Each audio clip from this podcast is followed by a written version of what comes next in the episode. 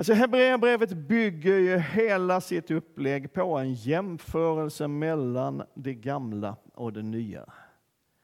Det gamla som är det förbund som Gud ingick med sitt folk Israel efter befrielsen ur Egypten. Han hade liksom, det fanns ju flera förbund innan det nya förbundet. Gud hade ju lovat redan till Abraham, jag ska göra ett folk av dig. Och så gör han ett folk av Abraham. Det betyder inte att han gjorde folk av honom utan ett folk av honom. Ja.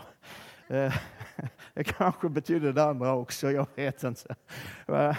Men så här. Och sen så finns det där förbundet och Gud ger lagar och regler och villkor och liksom man försöker få ihop det här. Och sen så kommer ett nytt förbund som Jesus instiftar i samband med påskmåltiden samma kväll som han blev arresterad i Getsemane. Och mycket av det som Hebreerbrevets författare skriver om är kopplat till tempelgudstjänsten och till prästerna. Och inte minst översteprästen. Det talade vi om förra söndagen. Vi gjorde en snabb resumé över kapitel 5-7. Där mycket handlar om ett uttryck. Att Jesus är överstepräst på samma sätt som Melkisedek. Det vill säga han är både präst och kung. Och prästens främsta uppgift är att betjäna folket och kungens att råda och regera. Och Jesus är både präst som betjänar, han tvättar lärjungarnas fötter. Han manar gott för dig i detta nu, står det, inför Fadern. Han ber för dig just nu. Visst är det bra? Det är ju en bättre förebedare kan du nog aldrig få faktiskt. Eller nog, du kan aldrig få en bättre förebedare. Men han är också kungars kung och herrarnas herre. Han är den som sitter på tronen och han är den som kommer att regera i evighetens evighet. Amen.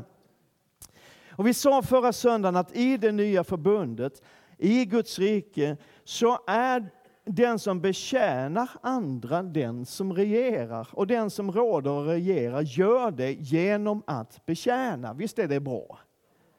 Det är, liksom, det är inga höga positioner. Liksom hur högt du än kommer så är du fortfarande en tjänare i Guds rike. Det är superbra. Och i nästa del av Hebreerbrevet som vi ska stanna för ett par timmar idag. Det är, kapitel 8-10. Så fortsätter det här resonemanget om prästerskapet och prästens tjänst. Och det står så här från vers 1-2 i det 8:e kapitlet. Här är huvudpunkten i det vi säger. Vi har en sådan överstepräst som sitter på högra sidan om majestätets tron i himlen. Han är kungarnas kung, eller hur? Och som tjänar i helgedomen. Det sanna tabernaklet som Herren själv och ingen människa har rest. Han är präst. En överstepräst blir insatt för att frambära gåvor och offer. Därför måste också Kristus ha något att bära fram. Hade han nu varit på jorden skulle han inte ens vara präst eftersom det redan finns andra som bär fram de offergåvor som lagen föreskriver. De gör tjänst i en helgedom som är en kopia och skuggbild av den himmelska helgedomen. Så som Mose fick höra när han skulle bygga tabernaklet. Se till att du gör allt efter den mönsterbild som du har fått se på berget. Det här är en viktig grej. Att hur betydelsefull tempelgudstjänsten och prästtjänsten än är och var, framförallt för det judiska folket i det gamla förbundet, så är den ändå inte liksom the real thing. Det här är jätteviktigt att förstå. Att det som gamla förbundet beskriver med tempelgudstjänsten, med alla offren, med prästernas tjänst och alltihopa, är en skuggbild eller en modell eller en kopia eller en bild för att visa på och peka fram emot det som en gång skulle komma. Men nu har Kristus ett högre prästämbete, liksom han också är medlare för ett bättre förbund som är grundat på bättre löften. För om det första förbundet hade varit utan brist skulle det inte behövas ett andra. Och den här sista sjunde versen här är ju rätt speciell om man tänker på den lite grann. Om man funderar på vad det verkligen står här. Om det första förbundet hade varit utan brist skulle du inte behöva ett annat. Alltså det första förbundet, det som vi kallar gamla förbundet, instiftades av Gud själv på helt och hållet hans villkor. Och det bygger på lagen som är det regelverk som Gud själv gav sitt folk. Är vi överens om det? Ja. Och ett förbund har alltid minst två parter. I det här fallet så var det Gud och hans folk Israel. Guds del av förbundet, hans åtagande, det var att välsigna och beskydda och bevara och uppfylla löftena som han hade givit. Och folkets del av det förbundet var att hålla lagen. Så det är ett förbund, lyssna noga, för jag tycker det här är lite fascinerande. Ett förbund som är instiftat av Gud själv, baserat på den lag som han själv har givit sitt folk. Och nu säger Bibeln, som är Guds ord, att det förbundet var bristfälligt. Så Gud säger om någonting som han själv har gjort, att här finns en brist. Det är lite ovanligt, eller hur? Vad är problemet? Vad är det för en brist? Vad är det för en brist som det här handlar om? Framförallt två saker. Lagen och offren. Lagen och offren. Och det kan man ju tycka, det är en väldigt märklig sak att säga, Hultberg. För det är ju Gud själv som har instiftat både lagen och offren. Men det är inte jag som säger det. Det är Guds ord som säger det. Vad var och är problemet med lagen? Ja, Paulus skriver i Romarbrevet om någonting som är omöjligt för lagen att göra. Det står så här. Livets andes lag har i Kristus Jesus gjort mig fri från syndens och dödens lag. Och det är liksom målet. Det är det det handlar om. Det är det den kristna tron handlar om. Det är det som försoningsverket på Golgata handlar om. Det är det som är kristendomens kärna. Att bli fri från synden och döden. Och det sker, förstår vi av den här versen och andra versen, genom den heliga ande i Jesus Kristus. Amen. Och så fortsätter Paulus. Det som var omöjligt för lagen, det var det här.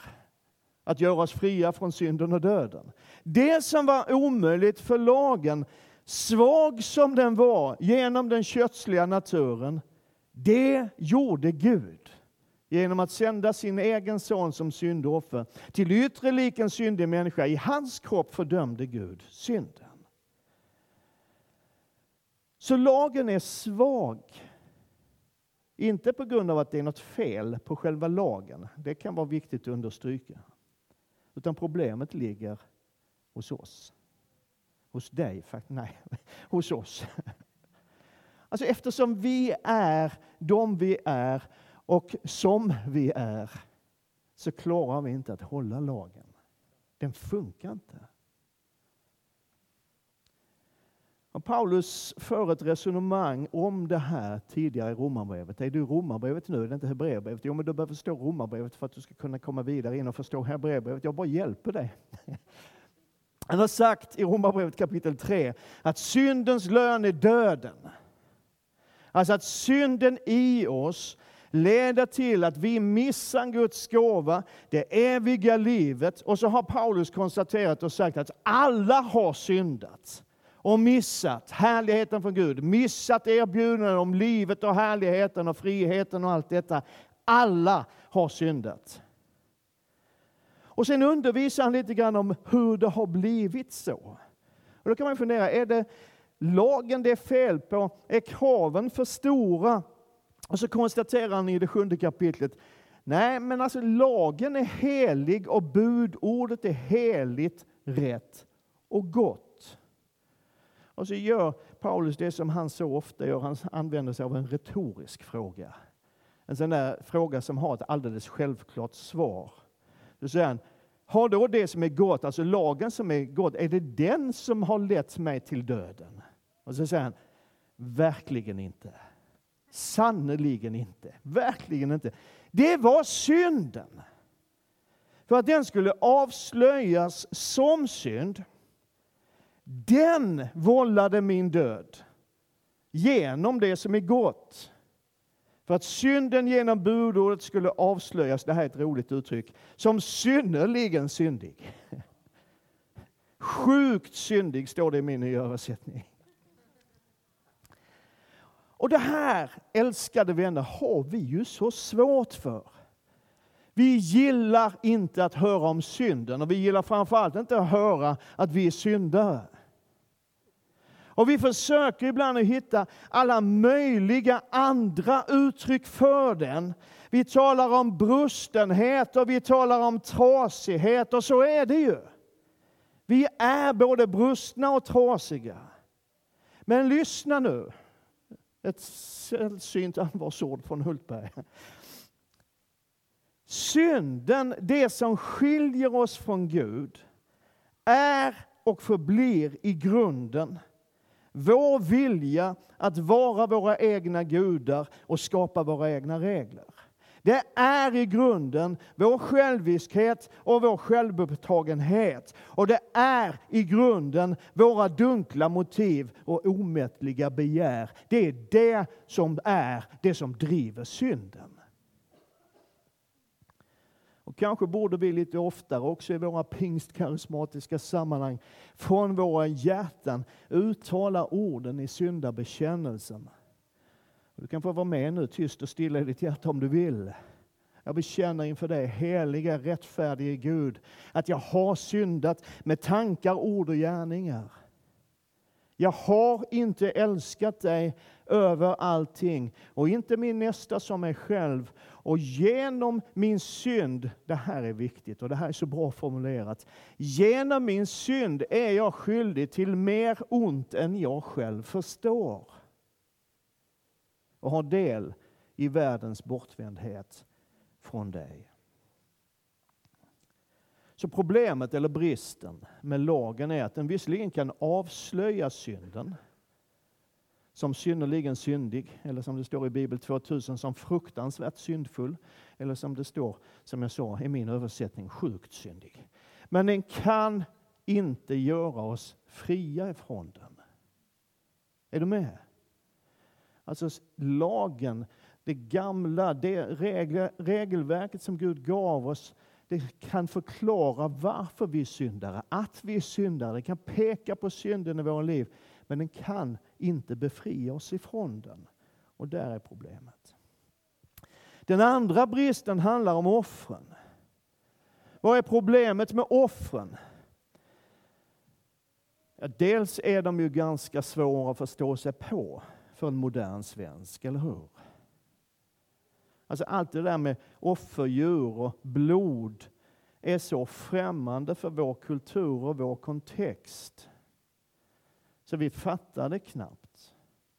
Det man ska komma ihåg, som Evelina påpekade häromdagen när vi pratade om det här, det är att de folk som omgav Israel och judarna som tillbad andra gudar, de offrade inte bara djur, de offrade människor också.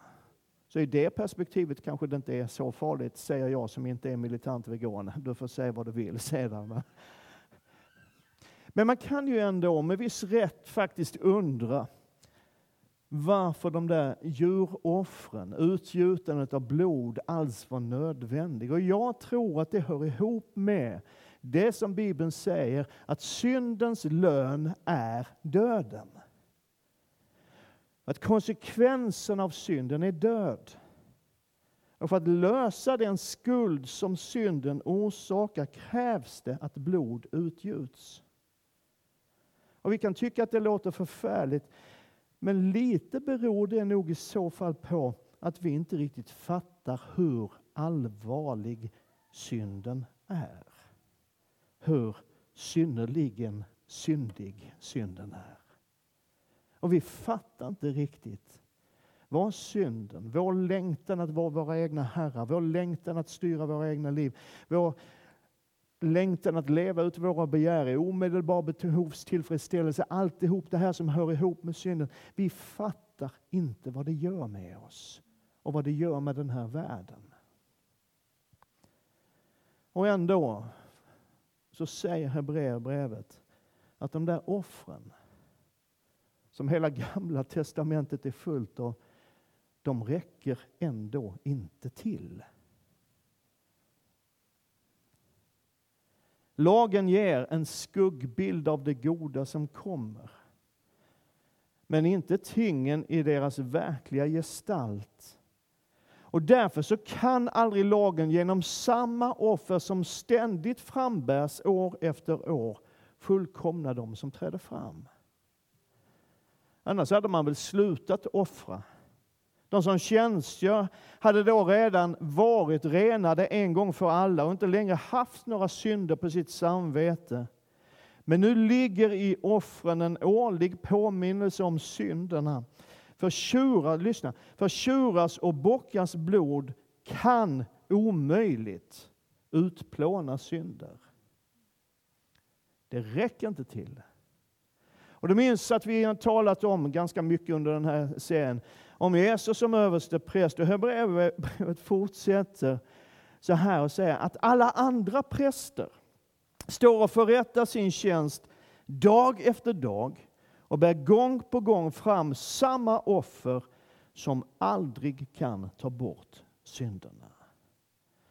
Och när du studerar Gamla testamentet så kommer du upptäcka att det faktiskt står där, det är att offren kan täcka över eller dölja synden.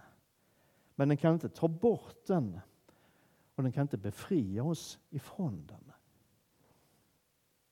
Och det är ju inte så konstigt att varken lagen eller offren liksom har förmåga att befria oss och rädda oss.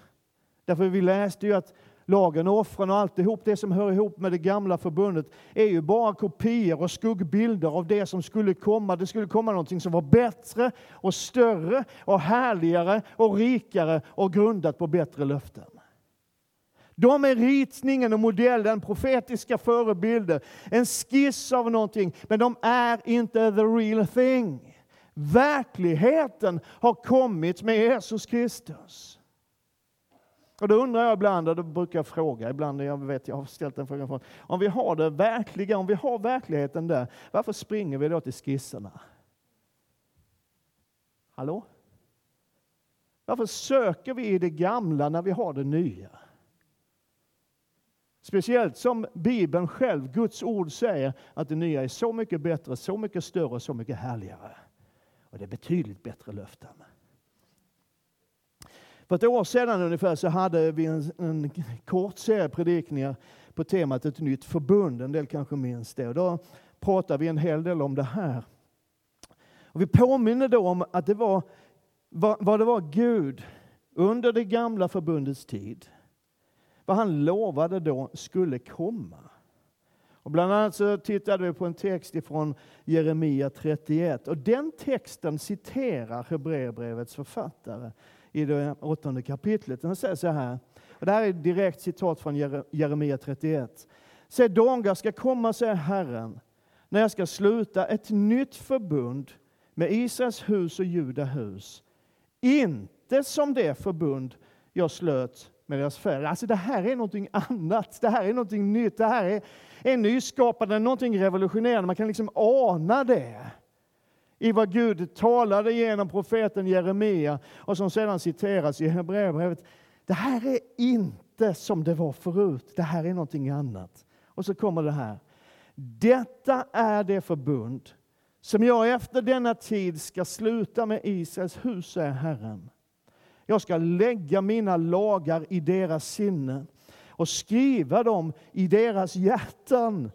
Jag ska vara deras Gud och de ska vara mitt folk. Så lösningen på problemet med lagen som inte kunde befria oss från synden och döden är denna. Att när en människa genom Jesus Kristus föds på nytt, kommer till tro, blir frälst, vilket uttryck du nu vill använda, så flyttas lagen från stentavlorna och in i den människans hjärta. Och lagen går, det här har vi sagt förut, men det här är så bra så det förtjänar upprepas. Lagen går från att vara ett yttre krav till att bli ett inre driv. Vi går från du skall till jag vill. Visst är det bra? Det innebär ju att lagen inte längre är ett hot, en ständig påminnelse om synden och dess konsekvenser. Istället så blir den en kraft liksom sammankopplad med det liv som jag har fått av nåd genom Jesus Kristus och av Jesus Kristus. Jesus har frälst mig, han har räddat mig, han har förlåtit mig och han har utplånat, säger Guds ord. Jag ska läsa det alldeles strax. Utplånat min synd och skuld. Ja, men då är det väl inte så konstigt om jag säger, jag vill inte ha några andra gudar jämte dig. Det är inte så märkligt om jag säger, jag vill älska Gud av hela mitt hjärta, av hela min kraft, av all min själ och mitt förstånd och allt vad det nu är. Och min nästa som mig själv. Det är väl inte så konstigt när det har hänt någonting på insidan. Det är väl inte så konstigt om man säger att jag vill inte stjäla. Jag vill inte begå äktenskapsbrott. Jag vill inte vittna falskt. Jag vill inte döda. Jag kan till och med tänka mig att hedra min mor och far. Varför? Därför att det är någonting som har hänt med mig. Jag har blivit förvandlad. Och den förvandlingen hör ihop med och helt beroende av lösningen på offerproblemet. Offren räckte inte till så Gud löste det också. Nu har Kristus kommit som överstepräst för det goda som skulle komma. Genom det större och fullkomliga tabernakel som inte är gjort av människohand och alltså inte tillhör den här skapelsen. Det är en väldigt poetisk omskrivning för himmelriket och Guds rike. Så gick han in i det allra heligaste en gång för alla. Inte med bockars och kalvars blod, utan med sitt eget blod. Och vann, vadå? En evig återlösning. Om nu redan blodet av bockar och tjurar och askan från en kviga kan stänka på de orena och helga till yttre renhet. Hur mycket mer ska då inte Kristi blod rena våra samveten från döda gärningar till att tjäna den levande Guden? Han har genom den eviga ande framburit sig själv som ett felfritt offer åt Gud. Och i Kolosserbrevet så skriver Paulus, ni var döda genom era överträdelser och er oomskurna natur, men också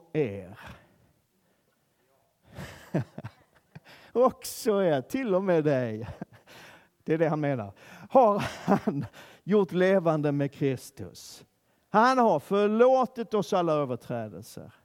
Han har utplånat skuldebrevet som vittnade mot oss med sina krav. Det tog han bort genom att spika fast det på korset. Bara en liten parentes. Vad är det skuldebrevet som med sina krav vittnar mot dig? Det är faktiskt inte en lista över alla synder du har begått. Det är lagens krav. För det är gentemot lagen som du är skyldig. Och lagen har Gud spikat upp på korset tillsammans med Jesus Kristus. Och så har han avväpnat härskarna och makterna och gjorde dem till allmänt åtlöje när han triumferade över dem på korset. Amen.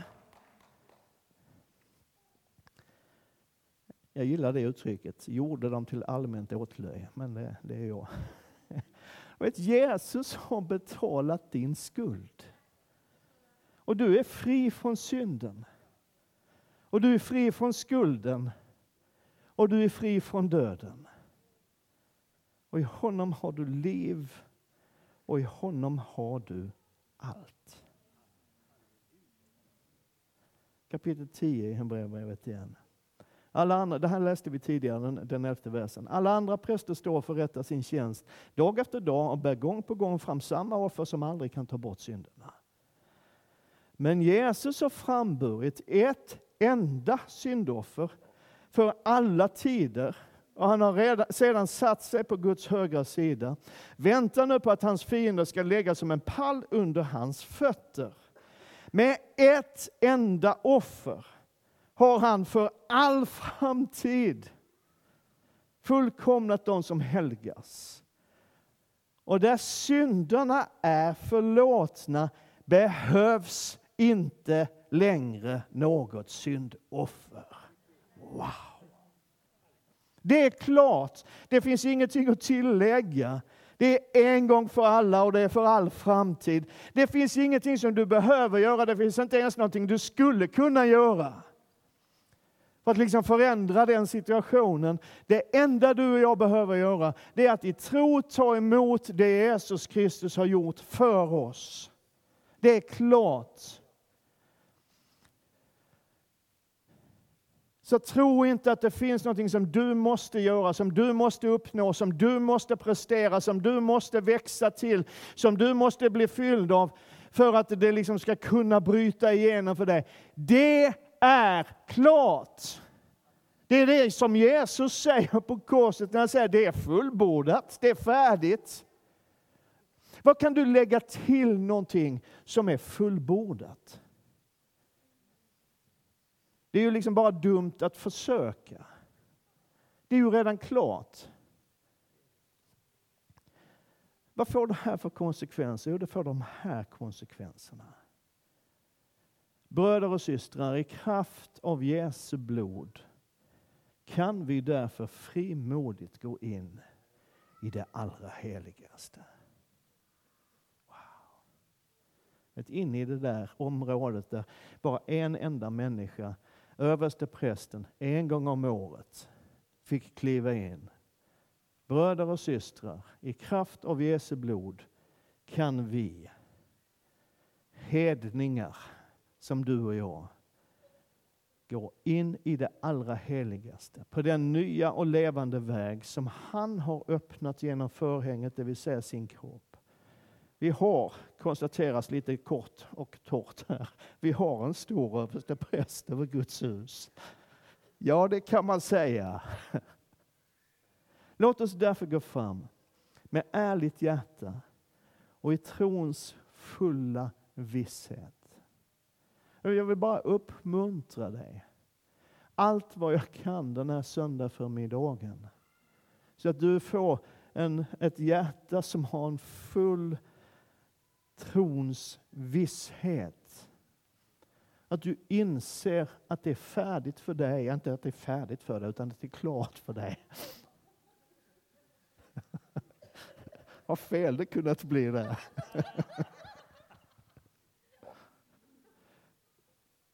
Att du inte behöver lita på din prestation, hur väl du kan prestera, hur bra du kan uppföra dig, hur duktig du är, hur mycket du ber, hur mycket du läser Bibeln, hur mycket du ger i kollekten och alltihopa.